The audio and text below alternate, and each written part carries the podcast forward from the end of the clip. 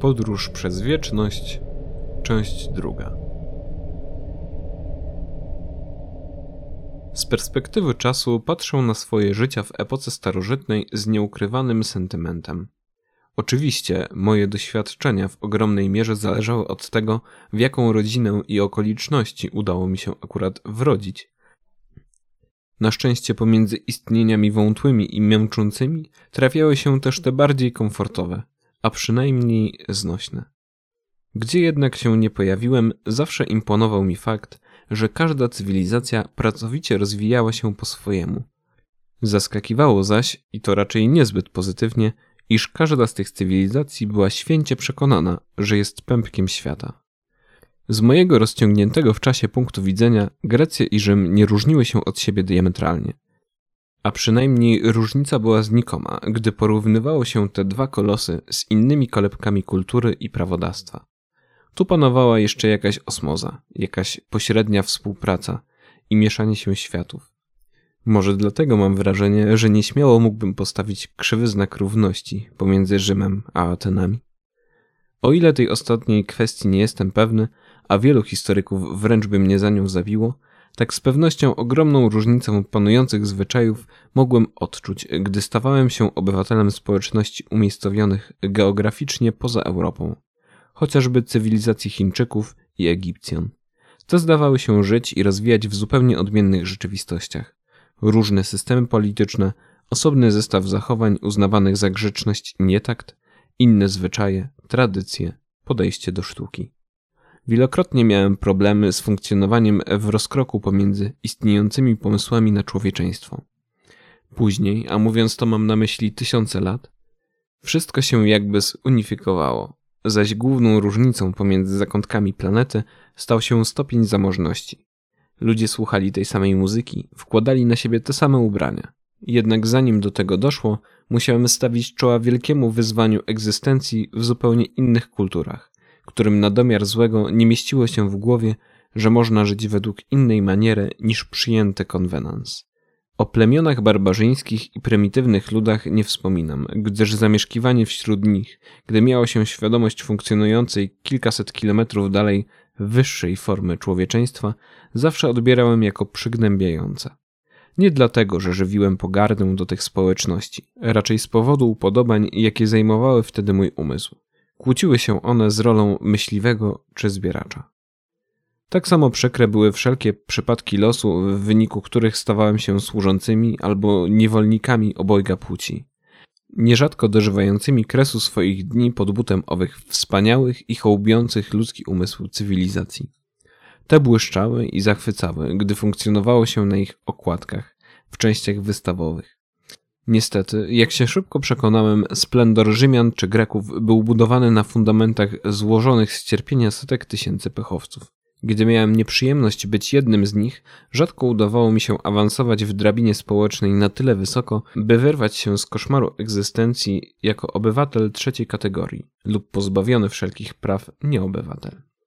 Jak mogłem się przekonać tysiące lat później, ta reguła została na zawsze wpisana w los człowieczy awans klasowy i tym samym poprawa jakości życia stawały się coraz bardziej przystępne, jednak już nigdy nie miały nosić choćby wątłych znamion pełnej sprawiedliwości.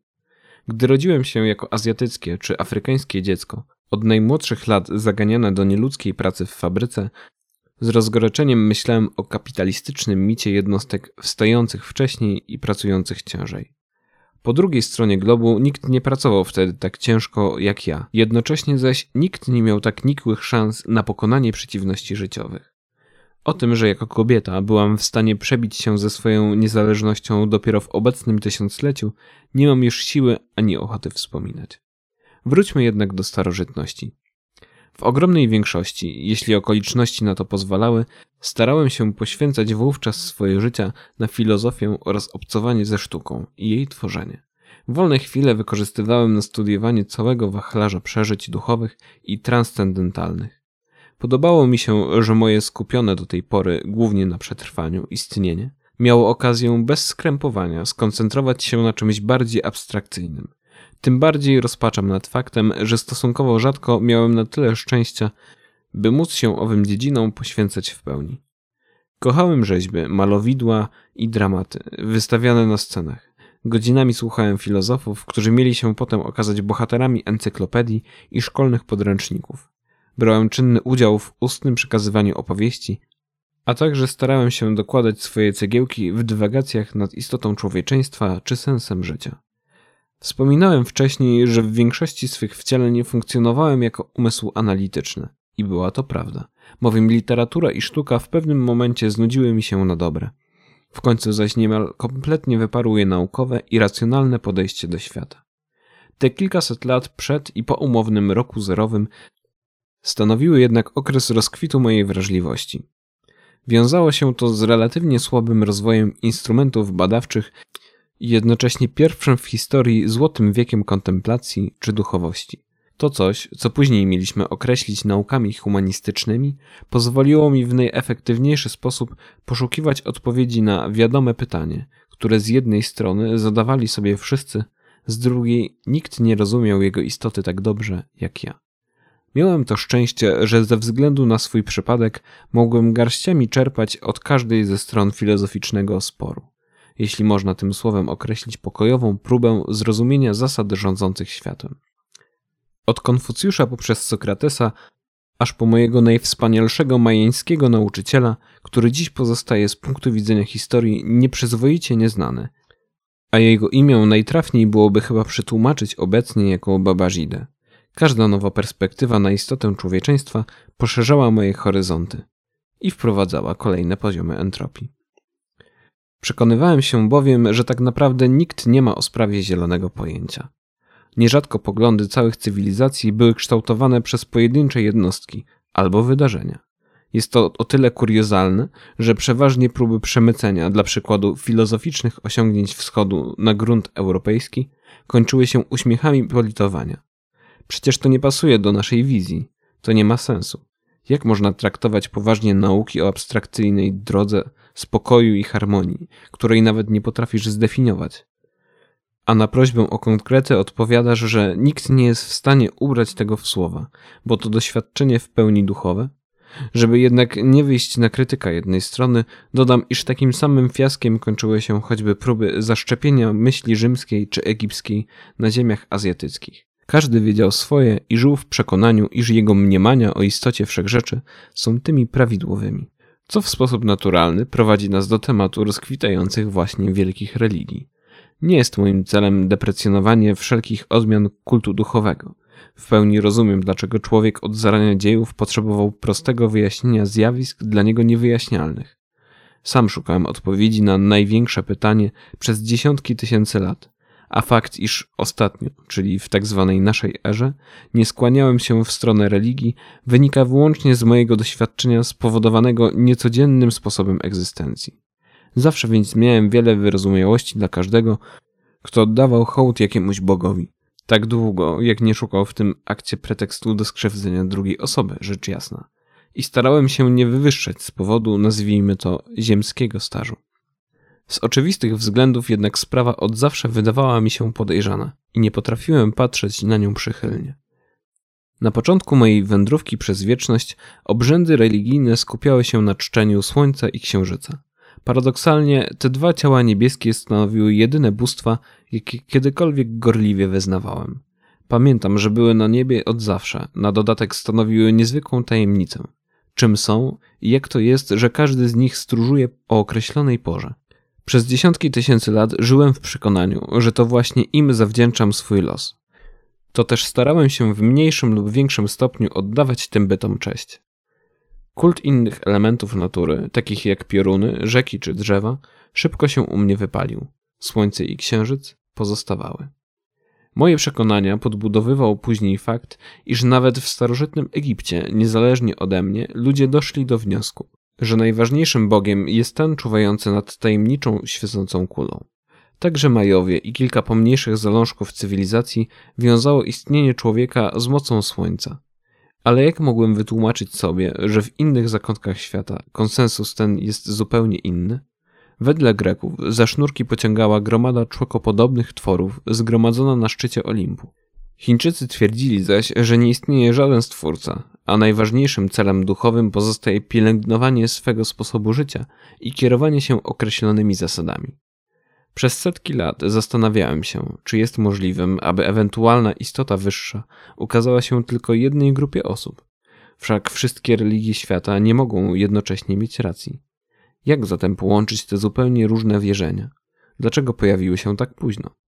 I jeśli już miały zdradzać swe tajemnice wybiórczo, to dlaczego nie objawiły się mi, prawdopodobnie jedynemu człowiekowi żyjącemu przynajmniej w pewnym sensie wiecznie?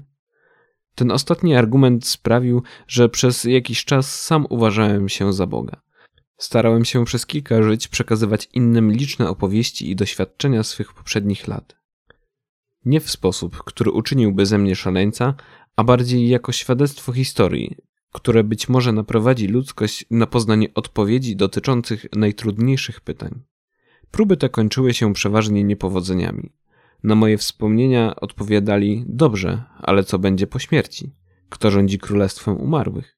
Czy po odejściu zjednoczę się ze wszechświatem? Jak oceniane są moje uczynki? Nie miałem pojęcia, co mogę im powiedzieć. Wiedziałem już, że moje piętno było doświadczeniem raczej unikatowym, więc zapewnianie każdej napotkanej osoby, że urodzi się na nowo, byłoby kłamstwem. Słuchacze szybko nudzili się więc moim konceptem religii i zwracali głowy ku mędrcom, którzy potrafili znaleźć odpowiedź na każde, nawet najbardziej niemożliwe do wyjaśnienia pytanie. Cóż, najwyraźniej wiedzieli więcej niż ja. Spostrzegawczy czytelnik od razu zastanowi się, czy wyjaśnieniem mojego losu nie była głoszona przez niektóre wyznania reinkarnacja.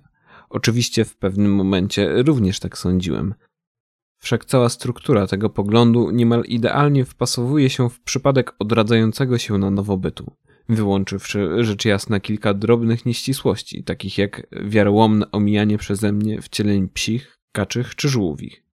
Przez pewien czas byłem buddystą, hinduistą, fakirem, bacznie obserwowałem też chrześcijańskie, judaistyczne i islamskie odłamy tolerujące wiarę w nowe narodziny. Aż wreszcie na zawsze porzuciłem ów trop. Dlaczego to zrobiłem, skoro reinkarnacja teoretycznie wyjaśniała wszystko, co do tej pory mnie spotkało? Problem tkwił w tym, że nie wyjaśniała.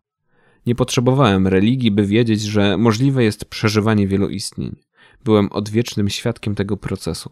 To tak, jakby ktoś uświadomił mnie, że słońce emituje światło, jednocześnie nie wyjaśniając, jak to się dzieje. Spośród wszelkich możliwości wytłumaczenia sobie skąd pochodzimy, teorie takie jak powtórne wcielenia, życie wieczne i mityczny raj nasuwają się same i w końcu musiały zyskać poklask, bo dają nadzieję, że śmierć nie jest końcem. Długo zajęło mi więc zrozumienie, że nie interesuje mnie sam fakt reinkarnacji, a jej przyczyna, konkretnie zaś siła, która za nią stoi. Do dziś bowiem wierzę w Stwórcę, ale nie uważam, że ktokolwiek w historii go kiedyś poznał. Wielkie religie monoteistyczne były dla mnie olbrzymim zawodem i szybko porzuciłem chęć zgłębiania ich tajemnic oraz genezy.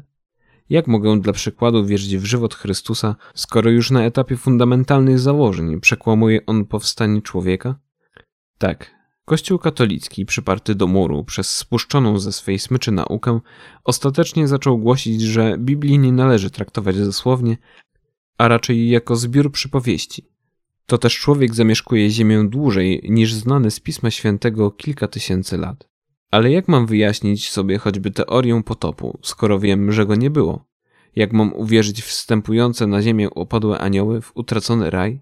Jak mogę traktować z powagą coś, co niemal na każdym kroku wymaga podpór, przymrużeń oka i dopowiedzeń?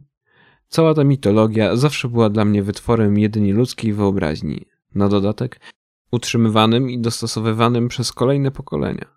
Doceniam jednak przypadkowe przewidzenie prawideł mechaniki kwantowej poprzez głoszenie istnienia jednego Boga w trzech osobach. Obsługując dziś komputery, uśmiecham się pod nosem na myśl o tym, że być może Chrystus urodził się 3000 lat za wcześnie. Przydałby się nam teraz, a jego nauki na temat sedna tej przedziwnej sprawy byłyby nieporównywalnie cenniejsze niż zamiana wody w wino. Podobnie było z innymi wielkimi religiami. Nie jest zresztą przypadkiem, że judaizm, chrześcijaństwo i islam mają wspólne pochodzenie. Różnią je od siebie liczne niuanse. Łączy zaś to, że u ich podstaw leży pięknie napisana przez człowieka bajka. wykorzystywana w różnych, mniej lub bardziej szlachetnych celach, choć jej głównym zadaniem od zawsze było trzymanie cywilizacji w ryzach. Lepiej dla ludzi, żeby było jakieś pośmiertne życie, jakaś nadzieja, nawet jeśli ma być to jedynie w ich głowach. Prawda? Zabrnęliśmy jednak za daleko, a ja za chwilę zacznę się jawić jako wojujący ateista, choć jak mocno podkreślam, wierzę w stwórcę naszego świata. Czy warto dokumentować tu okrutne wojny religijne, skoro niemal cała nowożytna historia ludzkości była pisana wojną? Czy powinienem poświęcać kolejne akapity na opisywanie wad i zalet powstania wielkich wierzeń? Odpowiem w sposób przewrotny. Byłam kobietą z barbarzyńskiego plemienia, którą niosący kaganek oświaty żołnierze zgwałcili i z poderżniętym gardłem wrzucili umierającą do dołu z trupami. Byłem poganinem, którego wioskę nawrócono na jedyną słuszną religię za sprawą rozgrzanego żelaza. Byłam mieszkanką Rusi, gdy najechały ją mongolskie hordy.